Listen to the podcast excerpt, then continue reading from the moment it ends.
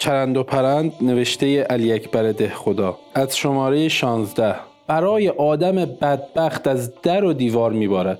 چند روز پیش کاغذی از پستخانه رسید و باز کردیم دیدیم به زبان عربی نوشته شده. عربی را هم که غیر از آقایان علمای گرام هیچ کس نمی‌داند چه کنیم چه نکنیم. آخرش عقلمان به اینجا قد داد که ببریم خدمت یک آقا شیخ جلیل القدر فاضلی که با ما از قدیم ها دوست بود. بردیم دادیم و خواهش کردیم که زحمت نباشد آقا این را برای ما به فارسی ترجمه کن. آقا فرمود حالا من مباحثه دارم. برو اصری من ترجمه می‌کنم میآورم داره اصری آقا آمد صورت ترجمه را داد به من. چنان که بعضی از آقایان مسبوقند من از اول یک کور سوادی داشتم. اول یک قدری نگاه کردم دیدم هیچ سر نمیافتم. عینک گذاشتم دیدم سر نمیافتم. بردم دم آفتاب نگاه داشتم دیدم سر نمیافتم. هر چه کردم دیدم یک کلمه اش را سر نمیافتم. مشهدی اویارقلی حاضر بود. آقا فرمود نمی‌توانی بخوانی؟ بده مشهدی بخواند. مشهدی گرفت یک قدری نگاه کرد گفت آقا ما را دست انداختی. من زبان فارسی هم به زحمت می‌خوانم. تو به من زبان عبری می‌گویی بخوان. آقا فرمود مؤمن زبان عبری کدام است؟ این اصلش به زبان عربی بود که ولایی خود داد به من فارسی ترجمه کردم.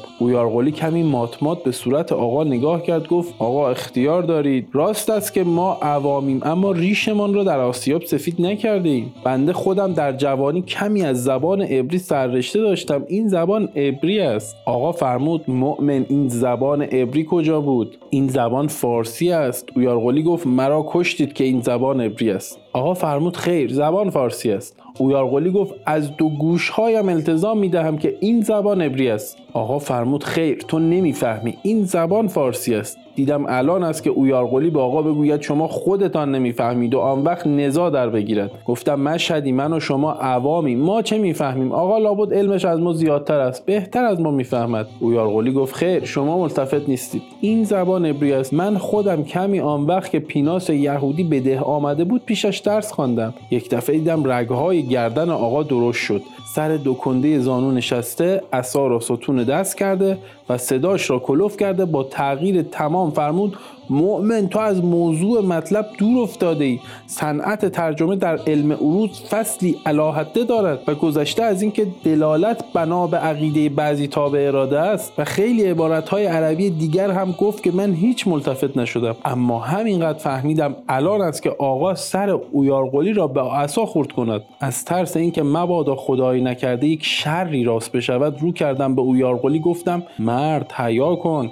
هیچ می‌فهمی با کی حرف می‌زنی؟ کوتاه کن حیا هم خوب چیزی است قباحت دارد. مردشور اصل این کاغذ را هم ببرد. چه خبر است مگر؟ هزار تا از این کاغذها قربان آقا. حیف است. دعوا یعنی چه؟ دعوا چه معنی دارد؟ دیدم آقا روش را به من کرده تبسم میفرموده گفت کبلایی چرا نمی‌ذاری مباحثه من را بکنیم؟ مطلب بفهمیم. من همین که دیدم آقا خندید قدری جرأت پیدا کرده. گفتم آقا قربان علمت برم تو نزدیک بود زهله مرا آب کنی مباحثت که اینطور باشد پس دعوات چجور است؟ آقا به قهقه بنا کرد خندیدن فرمود مؤمن تو از مباحثه ما ترسیدی؟ گفتم پماشالله به مرگ خودت نباشد چهار تا فرزندان بمیرد پاک خودم را باخته بودم. فرمود خیلی خوب پس دیگر مباحثه نمی کنی. تو همین ترجمه مرا در روزنامه بنویس اهل فضل هستند خودشان می‌خوانند گفتم به چشم اما به شرطی که تا در اداره هستید دیگر دعوا نکنید. این است صورت ترجمه. ای کاتبین سور اسرافیل چه چیز است مر شما را که نمی نویسید جریده خودتان را همچنانی که سزاوار است مر شما را که بنویسید آن را و چه چیز است؟ مر شما را با کاغذ لوق و امر دادن و تمتع از غیر یائسات در صورت تیقن بعدم حفظ مرع مرعده خود را و در صورت دیدن ما آنان را که الان از حجره دیگر خارج شده اند. حال کونی که می توانید بنویسید مطالبی ادای آنها را. پس به تحقیق ثابت شد ما را به دلایل قویمه به درستی که آنچنان اشخاصی که می نویسند جرائد خود را مثل شما آنانند ادومند و ادوهای ما آنانند البته ادو خدا. پس حالا می‌گوییم مر شما را که اگر هر آینه مداومت کننده باشید شما بر توهین اعمال ما یعنی اشاعه کفر و زندقه پس زود است که می‌بینید. باس ما باس ما را هر آینه تهدید می‌کنیم. شما را اولا تهدید کردنی